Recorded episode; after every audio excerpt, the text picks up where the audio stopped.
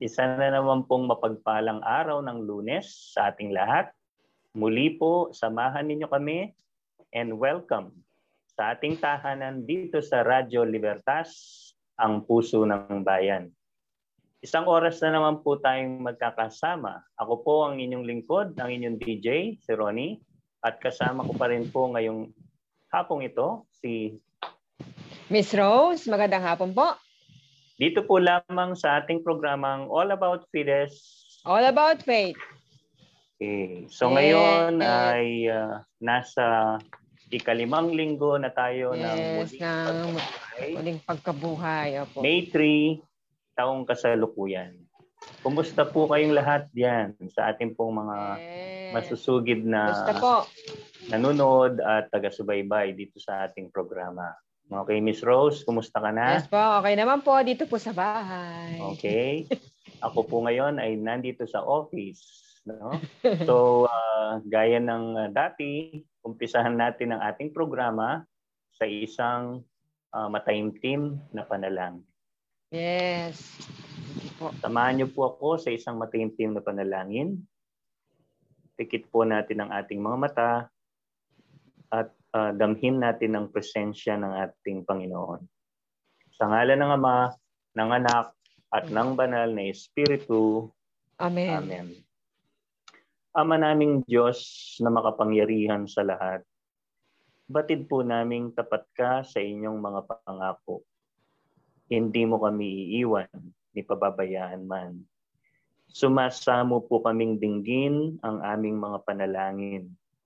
Amin pong inilalagak sa iyo ang aming alalahanin at pagkabalisa.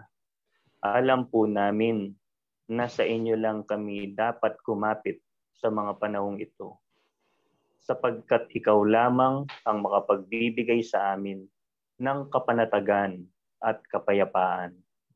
Ano man po ang nangyayari sa aming kapaligiran, sa iyo po namin ipinagkakatiwala ang aming buhay, ang aming sambayanan, ang aming mga kababayan, ang aming mga mahal sa buhay, at lalong-lalo na po ang aming mahal na bansang Pilipinas. Ito po ang aming mataimtim, samot dalangin sa pamamagitan ng inyong anak na si Jesus na aming tagapagligtas.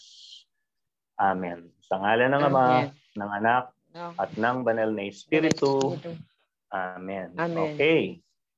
So, Miss Rose, gaya ng sabi ko Yes. kanina, no, tayo Po. po ay nasa ikalimang Ikalimang linggo ng muling pagkabuhay. Yes So, po. kung mapapansin po natin, ang ating paksa po ay hango sa Ebanghelyo o sa Gospel na nabasa sa misa kahapon, no? Yes. Kaya ang opo. pamagat ng paksa natin, Miss Rose, is sa salitang English, no? I am the vine and you are my branches, no? Yes. So, paano natin ita-translate yun? Ako ang ang halaman ng ubas at kayo ang Kayo mga naman sanga. ang sanga. Mga Yes. sanga. Okay. At dinugtungan pa rin yan ng ating Panginoon doon sa dulo. Ang sabi niya, o doon sa una, at ang aking ama, at ang aking ama, ang tagapangalaga nitong ah, vine. Ano? And definitely, dapat tayong mga branches, no, ay laging nakadugtong, no, doon sa puno ng ubas Yes. para yan. tayo ay mamunga. Mamunga, yes. Tama dapat ba, lagi yan. Yes, Okay. tama po.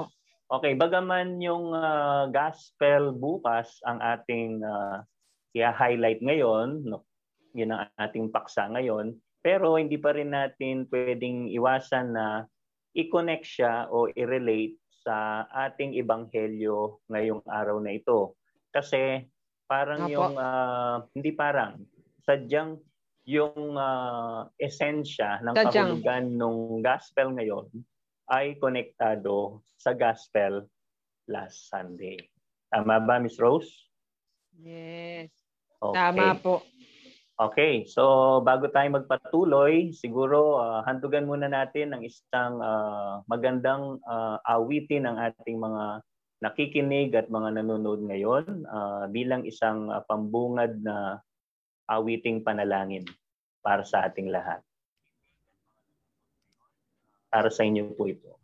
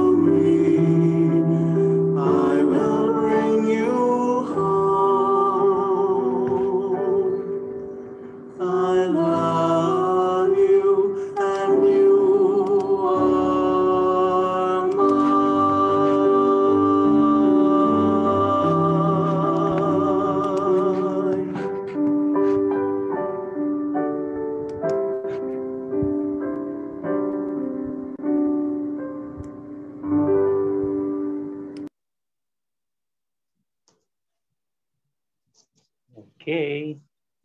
Yes. We're back. We're back po. Okay, so ang ganda ng awitin, ano, Miss Rose? Uh, Yes. Opo. Actually, that is a uh, mass song, Opo. usually uh, sang no, in the mass no, or at the mass. Okay. Okay, ngayon uh, ating uh, babasahin sa ating mga nakikinig ang ating unang paksa, ang mga mabuting balita. Ang mabuting balita, ang mga salita ng Diyos. Pero sa araw na ito, sa loob ng isang oras, tumutok lang po tayo. No? Ma- Punong-puno ng ah, ah, magagandang ah, paksa ang ating tatalakayin ngayon. ano? Paksa, Hindi lang ang Ebanghelyo.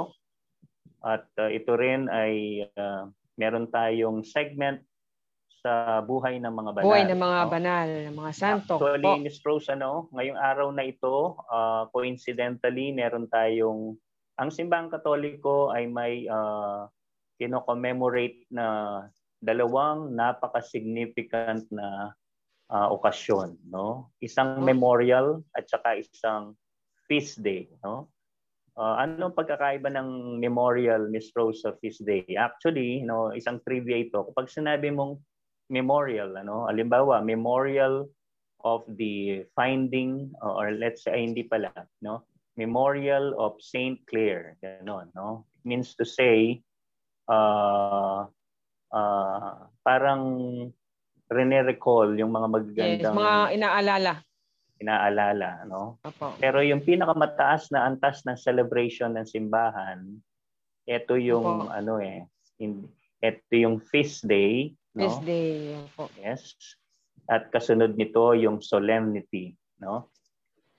Yung solemnity, ito yung pinakamataas na antas ng pagse-celebrate ng kapistahan. So, ah, isa sa mga kino-commemorate ng simbahan ngayon ay ang solemnity of the finding of the Holy Cross, no? Yes. Opo. So, actually festa ng Holy Cross Festa. ngayon, ano? Holy Opo. Cross Pista po ng Holy Cross po na ano po. because uh, May 3 is being celebrated as the day when the cross of our Lord Jesus Christ was found by Saint Elena, no? Found, Si. Santa Elena. Okay, so mamaya tatalakayin natin 'yan, ano? Ah, pagkatapos nating ah, binigyan daan yung ah, mabuting balita tungkol sa ebanghelyo. Yung pangalawa naman, ah, ginugunita rin natin ngayon no, ng simbahang katoliko, dalawa sa pinaka kilalang ah, apostoles ng ating Panginoong Kristo, no? Sila ay si San Felipe at saka si Santiago, no? Opo. So sa salitang Ingles, Philip and Saint James. Saint Philip and And Saint, Saint Saint James. But Miss, Miss Rose, ano, meron dalawang James sa apostles ni Jesus Christ, no? We have James the Great, no? Or James the Older, yung mas matanda, at saka yung James Nga po. the Lesser o yung James the Younger, Opo. no? So ang nagpipista ngayon, no, nagpipiesta ngayon na yung bata, no? Si Saint Opo. James the Lesser. Actually Opo. tatlo yung ano eh, tatlo yung ah, ah, idinudugtong na pagtawag sa kanya eh. Saint James the Lesser, Saint James the Younger, at saka Younger. yung Saint James the Little. Kasi nga, mas bata siya kay Saint James the Great or Saint James the Greater. Okay? So, mamaya, um, pag-uusapan natin ang buhay ng dalawang santo. And syempre, yung napakahalagang uh, sineselebrate natin ngayon, yung solemnidad o yung solemnity of the finding of the Holy Cross of Jesus no by Saint Ellen. Okay? So, babasahin muna natin ang ah, napakahalagang ah, salita ng Diyos ngayong araw na ito. Akin pong babasahin at ito ay bibigyan ng maikling pagninilay ni Miss Rose. Ang mabuting balita ayon sa Ebanghelyo ni San Juan, Kapitulo 14, versikulo 6 hanggang ah, 14. Noong panahon yon, sinabi ni Jesus kay Tomas, Ako ang daan, ang katotohanan, at ang buhay. Walang makapupunta sa Ama kundi sa pamamagitan ko. Kung ako'y kilala ninyo, kilala na rin ninyo ang aking Ama. Mula ngayon ay kilala na ninyo siya at inyong nakita. Sinabi sa kanya ni Feli- ni Felipe, Panginoon, ipakita po ninyo sa amin ang Ama at masisihan na kami. Sumagot si Jesus, Matagal na ninyo akong kasama, Felipe. Di yata't hindi mo pa ako nakikilala. Ang nak- nakakita sa akin ay nakakita na sa Ama. Bakit mo sinasabing ipakita mo sa amin ang Ama? Hindi ka ba naniniwalang ako'y sumasa Ama at ang Ama'y sumasa akin? Ang mga salitang sinasabi ko ay hindi ko sinasabi sa ganang aking sarili. Ang Ama na sumasa akin ang gumaganap ng kanyang mga gawain. Maniwala kayo sa akin, ako'y sumasa Ama at ang Ama'y sumasa akin. Kung ayaw ninyong maniwala sa sinasabi ko, maniwala kayo dahil sa mga gawang ito. Sinasabi ko sa inyo, ang nananalig sa akin ay makagagawa ng mga ginagawa ko at higit pa rito. Sapagkat pupunta na ako sa Ama at anumang hilingin ninyo sa Ama, sa aking pangalan ay gagawin ko upang maparangalan ang Ama sa pamamagitan ng anak. Gagawin ko ang anumang hinihiling ninyo sa pangalan ko. Ang mabuting balita ng Panginoon. Okay, Miss Rose? Yes, pinupuri Yung nabasa kong uh, gospel, ito Opo. yung gospel ngayon, no? So ngayon, babasahin ko rin yung gospel last Sunday Yes, kahapon. nga no? po. Po. Ah, may connection din sa gospel Nga po. ngayon, no? So actually ang gospel na nabasa kahapon ay ah, ayon din sa ebanghelyo ni San Juan, no? So babasahin ko siya muli ngayon, no? Ang mabuting balita ng Panginoon ayon sa ebanghelyo ni San Juan. Noong panahong yon, sinabi ni Jesus sa kanyang mga alagad, Ako ang tunay na puno ng ubas, at ang aking ama ang tagapag-alaga. Pinuputol niya ang bawat sangang hindi namumunga, at kanya namang pinuputulan at nililinis ang bawat sangang namumunga upang lalong dumami ang bunga. Nilinis na kayo sa pamagitan ng salita.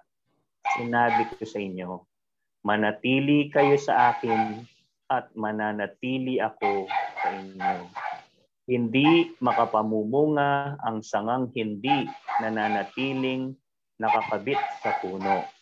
Gayon din naman, hindi kayo makapamumunga kung hindi kayo mananatili sa akin. Ako ang puno ng ubas, kayo ang mga sanga.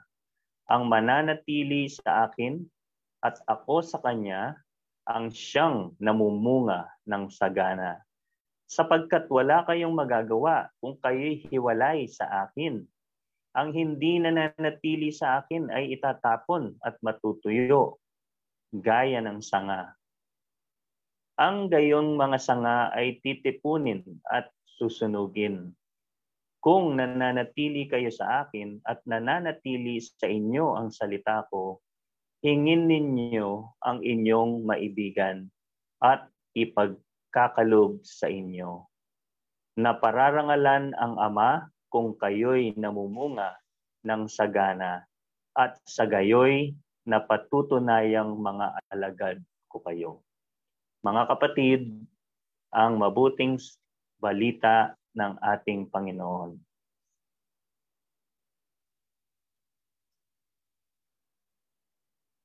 Yes po. Okay? Pinupuri ka namin, So, Panginoon Yeso Kristo. Opo. Ngayon, pakinggan natin ang ah, isang uh, mataimtim na pagdinilay ni Miss Rose ayon sa nabasang ebanghelyo ayon kay San Juan, Kapitulo 15, versikulo 1 hanggang 8. Yes. Maraming salamat po, Sir Ronnie. Magandang hapon po sa ating lahat. Ah, ang Panginoon, ang Panginoon ay hindi lumikha ng anumang bagay na walang halaga o gamit. Ang matabang lupa ng lupa ay taniman na pinagmumulan ng halaman. Ang mga halaman ay nagsisilbi para sa pagkain at patuloy na nakakagawa ng maraming higit pang mga binhi kaysa sa mga posibleng magbunga pa. Nagsusumikap din ang mga buhay na hayop na magparami pa sila upang lumikha ng igit sa kanilang mga sarili. Ang pagnanasa na lumago, bumuo, ay pandaigdigan. Hindi tayo dapat magulat dito sapagkat ito ay isang ah, salamin lamang ng kalikasan ng Panginoon. Ang kanyang pag-ibig ang pinakamabungang pag-ibig sa lahat. Ito ang palaging nakakaabot, nagsusumikap upang lumikha, upang makabuo ng kung anumang mabuti. Ito ang dahilan kung bakit nilikha ng San Sinukob. Ito ang dahilan kung bakit tayo ipina- ipinanganak. Ang ating pag-iral ay katibayan ng kanyang pag-ibig. At sa ating nalaan niya ang pagkakataong sumama sa kanya sa pa- pagiging produktibo. Siya ang puno ng ubas. Maaari tayong maging mga sanga. Mula sa kanya, maaari tayong mamunga ng maraming prutas. Maihipo tayo ng kanyang pagmamahal. At ibahagi ito sa, sa iba at sa nararami. Maaari nating maapektuhan ang lahat ng mga nasa paligid natin na bumubuo sa kanila ng kaligayahan at kagalakan. Paano tayo magiging mga sangay ng Panginoon? Nagsisimula tayo sa pamamagitan ng pagsunod sa kanyang landas. Hindi tayo maaaring maging sanga niya maliban kung ang ginagawa natin ay magmula sa kanya. Ibinigay niya sa atin ang salitang ang daan ng katotohanan at ang buhay. Upang malaman natin kung ano ang hinihingi sa atin, tulad ng sinabi niya kay Juan, kung susundin ninyo ang aking mga utos, kayo ay mananatili sa aking pag-ibig. Ito ang aking utos na kayo'y magmamahalan tulad ng pag-ibig ko sa inyo. Ang pagsunod sa kanyang salita ay nangangulugang pagla- paglakad sa kanyang mga pamamaraan. Hindi natin masad- masyadong mahawakan ng ibig ang iba sa pag-ibig kung tayo mismo ay hindi kumikilos ng, sa mga paraan ng pag-ibig. Maari ba tayong ah, galit na uutusan ng isang tao na maging mabuti? Maari ba tayong magmura sa iba at sasabihin na natin na, ah, na tayo lahat ay magkakapatid? Ito ang inutos ng Panginoon sa Ezekiel na sinasabi, kung ang isang tao ay lumakad sa aking mga palatuntunan at matutupad na tapat ang aking mga kahatulan, siya ay matuwid. Siya ay tiyak na mabubuhay.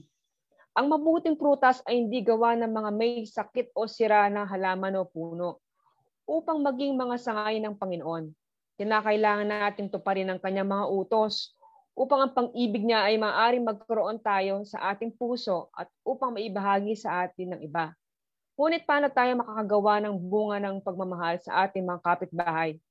Binigyan tayo ng Panginoon ng paraan ng paglilingkod sa iba na kapakipakinabang sa kanila. Tulad ng sinabi niya, ang sino mang nagnais na maging dakila sa iyo ay maging alipin mo. Ang katotohanan para sa atin ay maglilingkod tayo sa iba bilang mga batang mag-aaral na nasa ilalim tayo ng pangangasiwan o pag-aalaga ng iba na nagbibigay sa atin ng maraming dapat gawin. Bilang mga batang may sapat na gulang ay naghanap tayo ng trabaho upang kumita ng ikabubuhay. Bilang mag-asawa ay alagaan natin ang ating asawa at gawain gagawin natin ang ating gawain bahay at tungkulin sa bahay. At bilang mga magulang, aalagaan natin ang ating mga anak at mga angkat ang kanilang mga pangangailangan. At bilang kaibigan, bibigyan natin, bibigay natin sa kanila ang ating mga kapay upang sila'y tulungan. At bilang matanda, na mamamayan, tayo ang magiging mga akla ng halaga ng pamilya at kultura. Ano mang edad ang nais ng ating Panginoon ay ang magamit tayo sa iba. Mga sanga na kanyang puno ng ubas na namumunga ng maraming prutas. Maraming salamat po. Okay, thank you Miss Rose para sa iyong Yes. napakagandang Salamat po. reflection or pagninilay. Uh, so, bigyan muna natin ng uh, highlight or uh, focus yung gospel last Sunday, no? Uh, Miss Rose, tatanungin kita, no? Ano yung mga mga alam mong status sa mga relationship? Ngayon, ah ah, relationship ng magkaibigan ba or magjowa, ganun? Siguro relationship ng magkasintahan or Magkasintahan. relationship na magkaibigan. Sabagay, magkakaiba. Ah, ang Ah. magkaibigan. Ah, sige. Anong, Yan anong na natin specific? sa sa relasyon ng magkasintahan. Well, ang magkasintahan ay number one dyan is dapat is yung pagmamahalan at ang pagiging tapat nila sa isa't isa. Hindi lang yon Dapat yan ay ah, give and take. Okay. Yung mga mag, nagmamahalan ay nag-give and take, nag-uunawaan, mananatiling tapat. Mhm. Okay, so lahat na sinabi mo tama, no? Pero actually, yung ating paksa ngayon, ah, gaya nung sabi ni Jesus, ano, I am the vine and you are my branches. Okay. So, sa pagkakaintindi natin doon, ibig sabihin, si Kristo at saka tayo hindi pwedeng magkahiwalay. Opo. So hindi Totoo tayo po. pwedeng ma-separate sa isa't isa. So ang tinukoy na ah, napakagandang ah, salita ng ng Panginoong Kristo ay tumutukoy sa ating kaugnayan sa kanya. So pwede nating in- ihalin tulad dito sa isang relasyon, di ba? So ang relasyon natin sa sa ating minamahal, sometimes ano no kapag ah, may problema sa relasyon, no? nagkakaroon ng on and off relationship. No? on and off. LQ. Minsan on, minsan L- off. L- no? LQ, Okay. lovers Meron din tayong tinatawag na LDR. ano Long distance LDR? relationship. Long distance relationship. At ang pinaka ano dito masaklap, yung tinatawag nilang complicated relationship. Kapag complicated, ibig sabihin siguro wala nang connection, wala na nag-uugnay sa kanila. Okay? So lahat ng ito Yes. hindi pwede kay Jesus Christ, no? Sa ating pagkaka connect sa kanya o pagkakaugnay sa kanya, no? Kasi narinig ko sa sermon kahapon, ang sabi ng pare, ang ating relasyon sa Panginoong Yeso Kristo, sa ating tagapagligtas, magbuhat nung iniligtas tayo, no, nung muling pagkabuhay niya, nakadugtong na tayo sa kanya. Ibig sa- sabihin, sa atin ah, tayo ay sa kanya na at siya ay sumasa atin na, no? Sa, So, yes, opo. Napakalinaw 'yan doon sa sa sinabi niya, no? Ang sabi niya, ako ang puno ng ubas, kayo ang mga sang- sanga, ang nananatili sa akin at ako sa kanya ang siyang namumunga ng sagana. So ang isang relasyon na na namumunga, no? Mabungang relasyon, ito yung relasyon na merong connectivity or nakakonect sa Mm-mm. isa't isa. Totoo yan. So ibig May sabihin, connection. yes, Yes, siguro may, may- tiwala may sa label. isa't isa, no? May tiwala sa isa't isa, Mm-mm. may pagmamahal sa isa't isa. So ganyan din yung relasyon na Opo. inihingi sa atin ng ating Panginoong Yeso Kristo sa gospel na ito. Ang relasyon daw natin sa Kanya, hindi pwedeng yung tatlong binanggit ko. hindi pwede yung on and off relationship, no? Dapat laging on, Yes. on relationship. Tapos, Hindi pwedeng LDR. or hindi pala Depende. on a relationship, in a relationship, no? In a relationship. Oo, oo. Hindi pwedeng LDR, LDR. lalong hindi pwede yung LDR. At At lalong saka hindi pwede yung complicated. complicated. Kasi ang sabi niya, hindi daw pwedeng hindi tayo nakakapit sa kanya. Hindi pwedeng tayo ay yan. sa kanya. No? So ibig bang sabihin nito, uh. Miss Rose, o sa ating mga kinigiliw na taga-subaybay, ano? anong ibig sabihin ng ni Kristo doon? Na kapag hindi daw tayo nakakapit sa Kanya, parang tayo ay walang halaga. No? Tayo ay parang walang kwenta. No? Yes. So, Kagaya po ng isang puno. Yes. Kailan lang nagkakaroon ng halaga at namumunga ang isang sanga kapag ito ay nakadugtong sa kanyang Yes. puno. Sa No? puno. Pag nag, magka, magkaisa po sila. Yes. And syempre, dahil doon sa nangangalaga dito, sino ba yung nangangalaga sa puno? Na sina- sinabi kanina, Miss Rose. Sino yung binanggit na nangangalaga sa puno? Kasi Ang si at, Kristo ang puno, tayo ang sanga. Sino naman yung nangangalaga?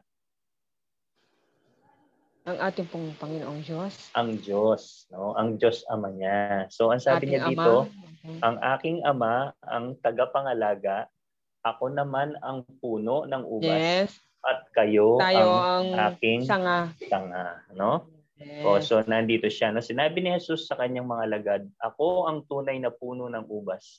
At ang aking ama, ang taga-pangalaga, Pangalaga. pinuputol niya. So, anong ginagawa ng Diyos kapag daw tayo ay hindi na namumunga? So, ang ginagawa niya, pinuputol niya ang bawat sangang hindi. Yes. no? Oo, totoo po yan. At kanya namang pinuputulan at nililinis ang bawat sangang namumunga upang lalong dumami ang Mm. bunga. Bunga. Yes. Parang yung po So- natutuyo, no? Ginu- tinatanggal ng ating No? Panginoon. Yes. Kumbaga sa Tinatanggal puno yung mga tuyo, tuyo, no? yung mga nabubulok. nabubulok. So, ang sabi dito, kapag nabubulok na, natutuyo na, saan napupunta? Sinusunog na, pinatapon Sinusunog na. na, natapon na po yan.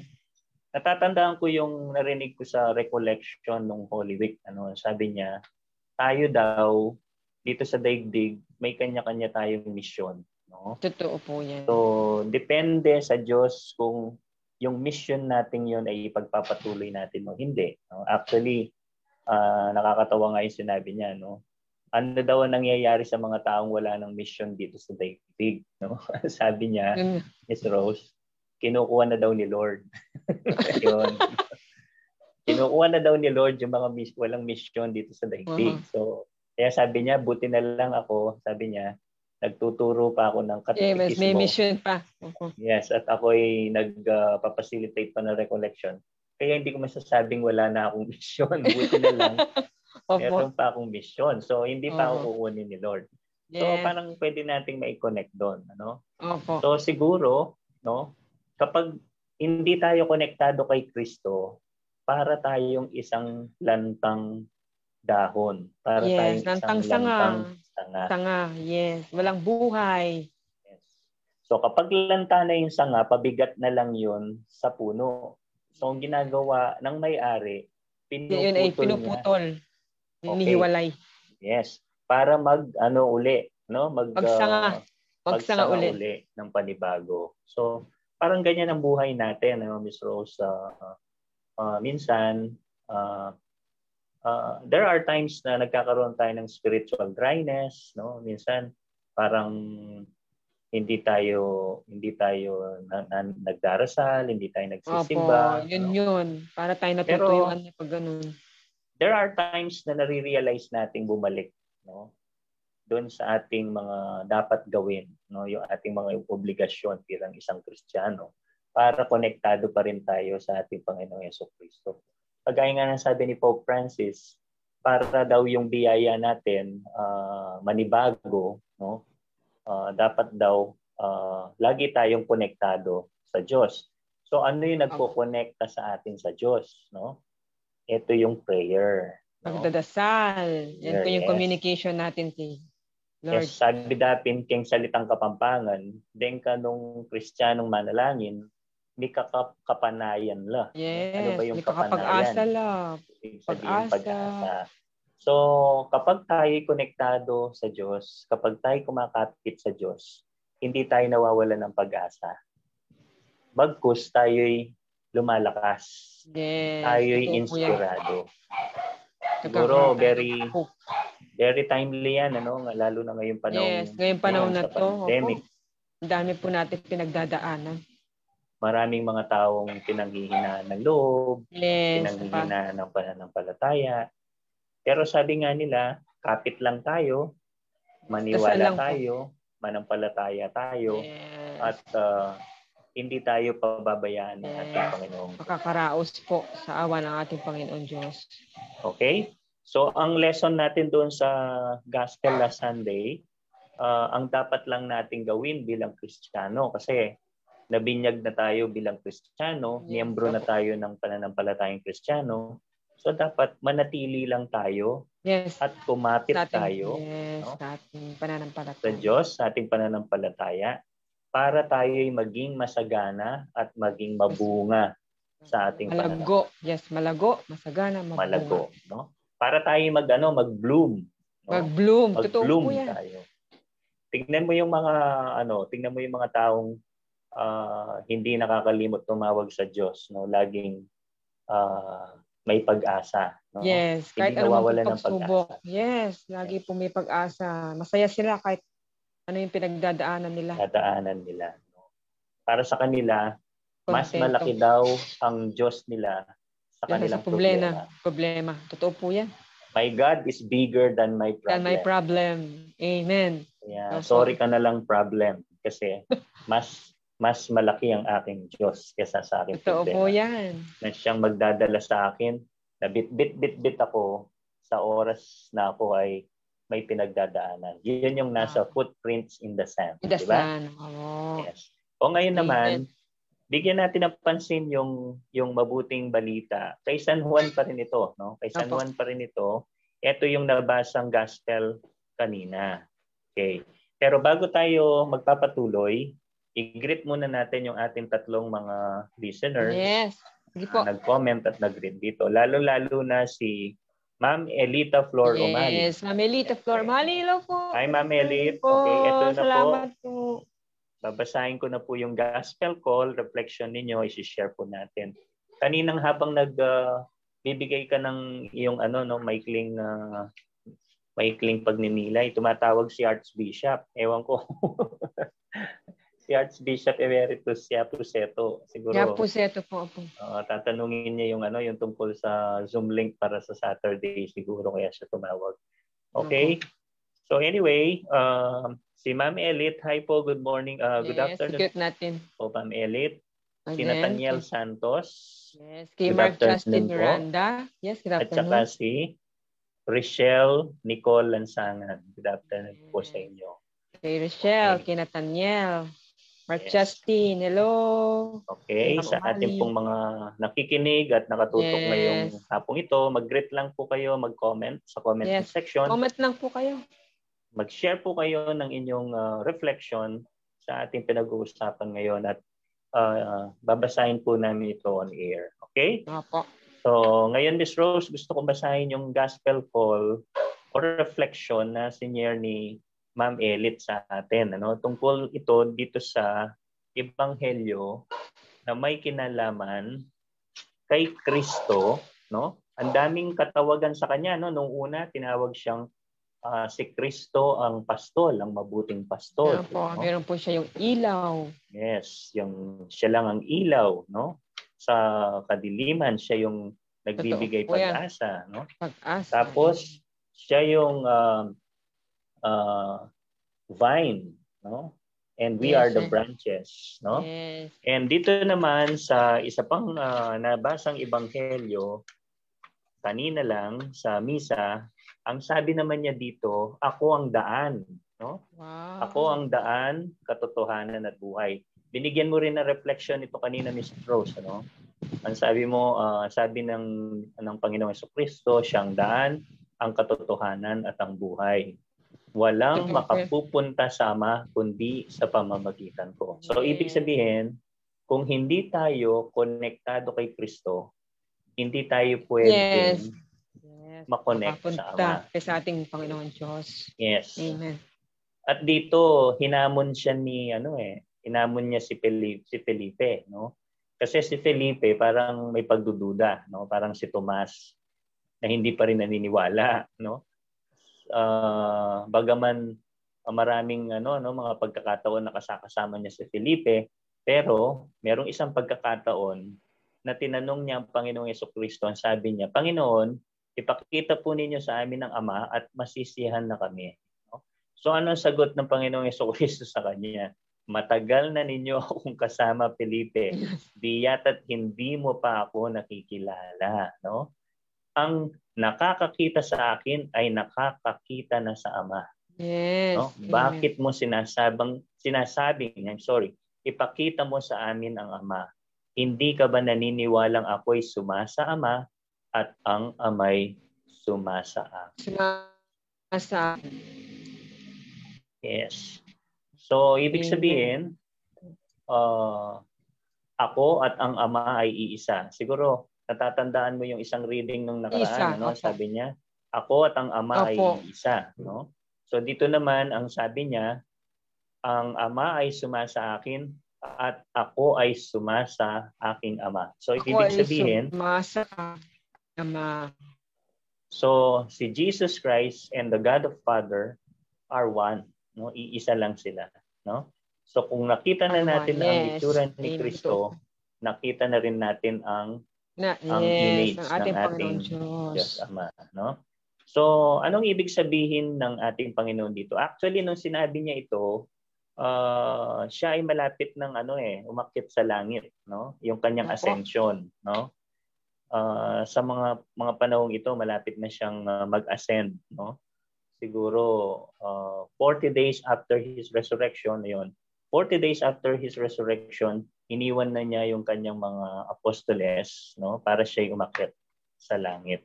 Okay, ngayon ano yung binigay na reflection ni Ma'am Elit diyan, no? Ang sabi niya sa kanyang gospel call, whoever has seen me has seen the Father, sabi niya. Kung sino man ang nakakita na sa akin ay nakita na niya ang Ama, no? As we keep connected and close to Jesus. So ito naman yung yung doon sa vine, no? Yung yung yung puno ng ubas at ang mga sanga, no? As we keep connected and close to Jesus, the more we feel God's presence in our lives. Amen. So kung napapanatili daw natin yung yung ating ah, ano yung ating ah, Connections. pagiging connected kay Jesus, Sa, no? Kay Jesus, yes. Nararamdaman natin yung presensya ng Yes. Diyos sa Diyos atin. Ama. Opo. Yes. So, ibig sabihin ng presensya ng Panginoong Yeso Kristo ay ang presensya rin ng ating Diyos Ama. Kasi iisa lamang Isa lang po no? sila. And definitely, ano ang susi para ma, ma, makita natin yung presensya ng Diyos? Definitely, ang susi dito ay sa pamamagitan lamang ng Panginoong Kristo. So kaya ang sabi niya doon sa una, 'di ba Miss Rose, ang nananatili sa akin, no? Ang ang ang tanging paraan lang, no, para tayo ay mamunga at para tayo ay maging masagana ay dapat tayong nakakonekta sa kanya. Amen. Dapat lamang tayong nananatili sa kanya, no? Dahil Amen. nga ang ama ay sumasa kanya at siya, At siya ay ay sumasa sa kanyang ama. ama. Okay. So, yun ang connection noon. And then, ang sabi pa dito ni Ma'am Elit, may others see and feel Jesus in our words and actions to make alive God's presence to them. So, ibig Ay, sabihin, Totoo po yan. Ibig sabihin, uh, pwede rin nating maipadama sa ibang tao Yes. ang presensya pamagitan ng Diyos. natin. Yeah. natin. Totoo po yan. No? Uh, we can be a, a blessing to others. No? Tama po. Pwedeng uh, nag-share tayo ng mga salita ng Diyos, no? nagpapaliwanag tayo sa kanila para makinig sila at maintindihan nila at maisabuhay nila yung salita ng Diyos. Pero ang importante, kagaya nga ng sinabi niya, hindi lang sa salita dapat natin sinasabi Yes. yung mga salita ng Diyos lalo na sa paggawa. sa paggawa. Kasi sa pamagitan ng gawa, doon lalong nakikita yung presensya ng Diyos. No? Yes. Presensya ibang tao. po ng ating Panginoong Diyos. Amen.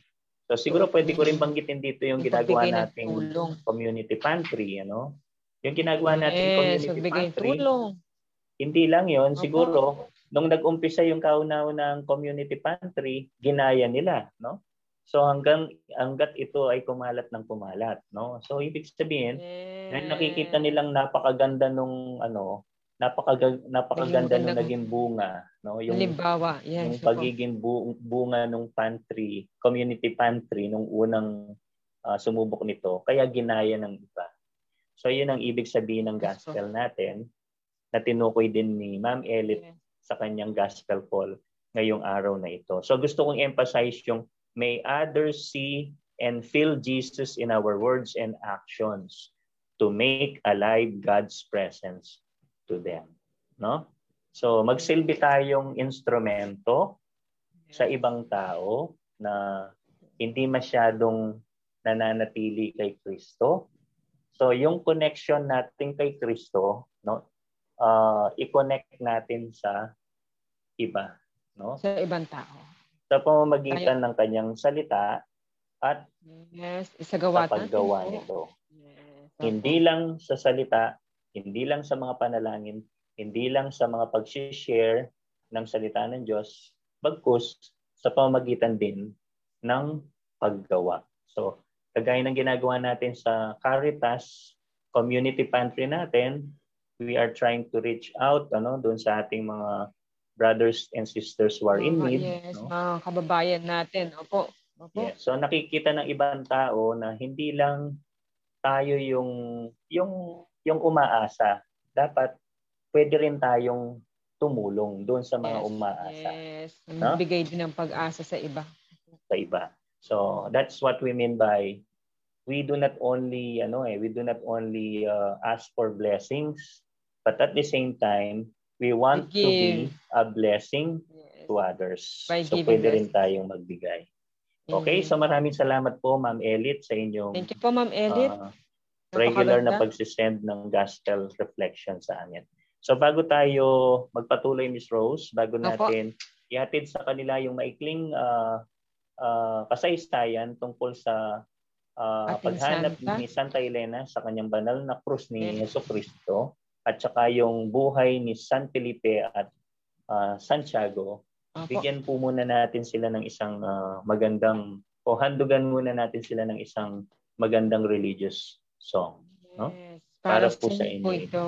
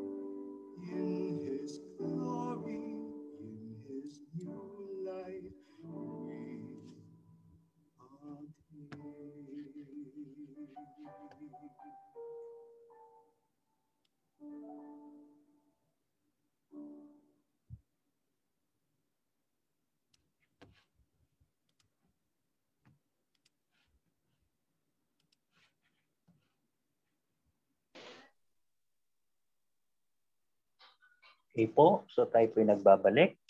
Uli. Yes. Okay, Miss Rose, ano? so nasa bahagi na tayo ng ating programa kung saan ah, ibabahagi natin sa kanila ang ah, maikling kasaysayan, no? tungkol kwento tungkol sa buhay ng dalawa sa mga napakahalagang ah, ah, apostoles ni Cristo, no? si San Felipe at saka ni si Santiago. May may share ka bang kwento tungkol sa kanila, Miss Rose? Yes po. Ito pong kay ah, St. Ja- James po. Yes. Yes, kay St. James po. Babasahin ko po yung kay St. James. Si St. James the Less, ang may akda po ng unang, ang unang espisyong ah, katoliko ay anak ni Alpeus ng Cleopas. Ang kanyang ina ay si Maria ay alinman sa isang kapatid na babae o malapit na kabag-anak ng ating mahal na birhen. Yes. Tumpak. saka- So, Opo. siya pala yung ano, isa sa mga authors ng Catholic Epistle, no? O pag sinabi nating epistle, ah, sulatin ito sa sa ating ah, ano, doktrinang Katoliko, no? Si Opo. St. James o sa salitang Tagalog si Santiago, no? Ano naman ang may babahagi mo tungkol kay San Felipe, Rose? Actually, wala ko wala po ako dito kay. Okay. Felipe. Si San Felipe, okay, ah, ako na mag-share sa kanila. No? Si Saint Philip Sige po. uh, was actually, according to the, ano, no, to the story, siya yung unang apostoles na sumunod kay Kristo na tinawag niya pagkatapos Opo. niyang nabinyagan sa Ilog Jordan. No? So, parang isa siya sa mga unang tinawag ni Jesus bukod kay Peter and uh, Andrew, no? Um, si James si Philip kasi, no? Siya yung kaninang nagtanong kay Kristo para or uh, tinatanong niya si Kristo tungkol sa uh, itsura ng Diyos Ama, no? Parang Opo. parang siya si Santo Curious Tomas din na nagdududa, no? Yes, Yes. curious na curious po. Okay. Si St. James naman, ah, kapatid siya ni San Judas Tadeo, no? Ayon sa kwento, siya kapatid ni San Judas Tadeo. Siya daw ay anak ni Alfeo, no? At ang nanay niya, ang nanay niya ay kapatid ng Birhen Maria. Tama ba, Miss Rose? Yes, opo. So, ibig sabihin, si Tadeo, kasi si San Judas Tadeo, pinsan ni Mama Mary, no? So, kung kapatid Pinsan. siya ni Yes. Yes, kapatid Oh. siya ni Saint James the Lesser. So, pinsan ni ni Jesus Christ ang dalawa, si San Judas Tadeo at saka si Yung dalawa. Santiago the Yes. Okay. So, actually tinawag ni Saint Yes. Paul Opo. tinawag ni Saint Paul si Saint James the Lesser to be one of the three pillars of the church. No? Tinawag niya si St. James isa sa tatlong uh, pinakamalaking haligi ng ating simbahan. No? Siguro kasama doon, definitely, si St. Peter, si St. Paul, at saka si St. James. St. No? James. Opo. So, ito yung mga uh, haligi ng simbahan o nagsimula o nagpundar ng ating simbahang katoliko. So ngayon naman Miss Rose, ano, sa huling bahagi ng ating kwentuhan sa ating uh, uh, band, uh, banding no dito sa on air sa Banding, opo. Yes. Ibabahagi ko naman yung kwento tungkol sa uh, solemnity of the finding of the Holy Cross of Jesus. Actually, September 14 yata yun ano, Holy yung- when we Cross. celebrate the exaltation of the Holy Cross. But yung kapistahan ng pagkakahanap nung pirasong bahagi ng krus ni Kristo ay sineselebrate ngayong May 3. No? Kaya nga doon sa barangay natin, doon sa Santa Cruz Poblacion, no? Fiesta ngayon. So let's Yes. give them happy fiesta, po sa Fiesta. inyong lahat. Peace sa Santa Yes, Cruz happy Poblacion. fiesta po. Kaya katamo kay Okay. Santa Cruz. Opo. Yes. Sino ba si Santa Elena? Okay, si Santa Elena po ay ang ina ng Emperador Constantino, no? Na naging Kristiyano, no? Naging binyagang Kristiyano nung panahong 'yon ng imperyo ng Romano, no? Sa Roma, no? So sa edad na would you believe Miss Rose, ano, sa edad na 80, naglayag si si Santa Elena galing Roma papuntang Jerusalem para hanapin niya Opo. ang bahagi ng Ang krus. bahagi ng, yes, Kristo. banana cruz. 80 years old siya no nung nung naglayag siya no 63 ang kanyang edad nung siya ay maging isang pininyagang Kristiyano no so Yes, Actually, nag-ugat lahat ito noong nagpakita yung yung cross ni Jesus sa langit ano kay kay Constantino no? Naginamit niya yung cross na yon bilang simbolo sa shield ng mga sundalo ni Constantino. Kaya sa lahat ng mga labanan nila sa sa pananakop ng ibang mga ano mga karatig na bansa noon nananalo si Constantino. Kasi uh, ino-consecrate niya yung kanyang mga laban no doon sa banal na krus ni Kristo na kanyang nakita sa kanyang vision Opo. sa langit. Ngayon, alam mo yung kwento Miss Rose tungkol sa pagkakahanap ni Santa Elena sa krus, original cross ni Jesus, ano? Nagpunta siya sa Jerusalem. Tinulungan siya ng isang Hudyo na ang pangalan ay Judas, no? Judas, no? So, nung nakarating siya ng Jerusalem, natutunan niya na yung Jerusalem pala nung panahong yon parang natabunan na ng ng maraming lupa no? Kasi nga itinayo na yung mga templo ni Jupiter yung mga templo ng mga mga pagano no? Itinayo na doon doon sa original na site Opo. so ang ginawa niya pinahukay niya yon no? Pinahukay niya yung site para uh, matrace niya kung saan yung yung libingan ni Kristo, yung tinatawag nilang Holy Sepulchre, no? Actually, nahanap ni Opo. Santa Elena yung yung tatlong krus. Actually, tatlong krus 'yon. Bakit tatlo, no? Isang krus para kay Kristo, yung dalawa doon sa dalawang kriminal, no? So, nung nakita niya ito, nung nahukay na yung nung bahagi ng Jerusalem kung saan yung Holy Sepulchre, nakita nila yung mga pako at saka yung tatlong cross. Alam mo paano nilang na-determine na yung cross na yon ay yung cross ni Jesus, no? Yung Nagdala Jesus, sila ng isang bangkay ng isang tao, no?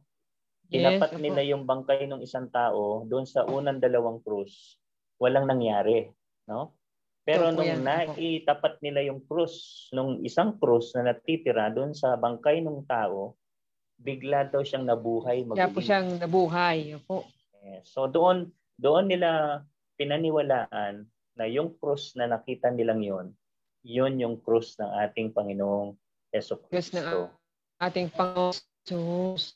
So malapit na ang oras, siguro tatapusin ko na. Actually, yung tatlong bahagi ng krus na yan napunta sa Constantinople, yung isa napunta sa Roma, yung isa ninakaw ng mga Persian, no? At ito'y binawi ni Heraclius, Emperor Heraclius, at ibinalik niya ito sa Jerusalem. At yung yung araw ng pagbabalik ni Heraclius doon sa bahagi ng cross ni Jesus ay noong May 3. May 3 siya. Kaya ngayon, sineselebrate natin yung the solemnity of the finding of the cross of Jesus Christ. Okay? Yung pagkita. Pagkita. Opo. Okay, so siguro uh, luwagpas na tayo sa oras, magpapaalam na tayo. Ah, maraming salamat po sa Opo. inyong ah, pagtutok ngayong araw na ito. Thank you no? po. Isang oras ah, na kung saan marami po tayong Opo. natutunan Ako'y marami po tungkol sa natutunan. ating pananampalataya. Okay. Sa inyo pong hindi nakapanood at nakapakinig, Maging mag-i-replay nyo lang po sa Zeno FM at sa ating ah, website at lalong-lalo na po sa ating Holy Cross Facebook page para po ma-replay ninyo at mapanood ninyo ang aming programa. So hanggang sa muli po, magkita-kita po tayo bukas alas 10 hanggang alas 11 ng umaga. Dito pa rin po sa ating programa, dito sa Radyo Libertas, ang Puso ng Bayan. Dito po sa aming programang All About Fides. All about faith. Okay, ako po si Ronnie Paalam po. at maraming salamat Ako po po. si Miss Rose. Have a good day po sa inyong lahat and God bless. Thank you. Ingat po.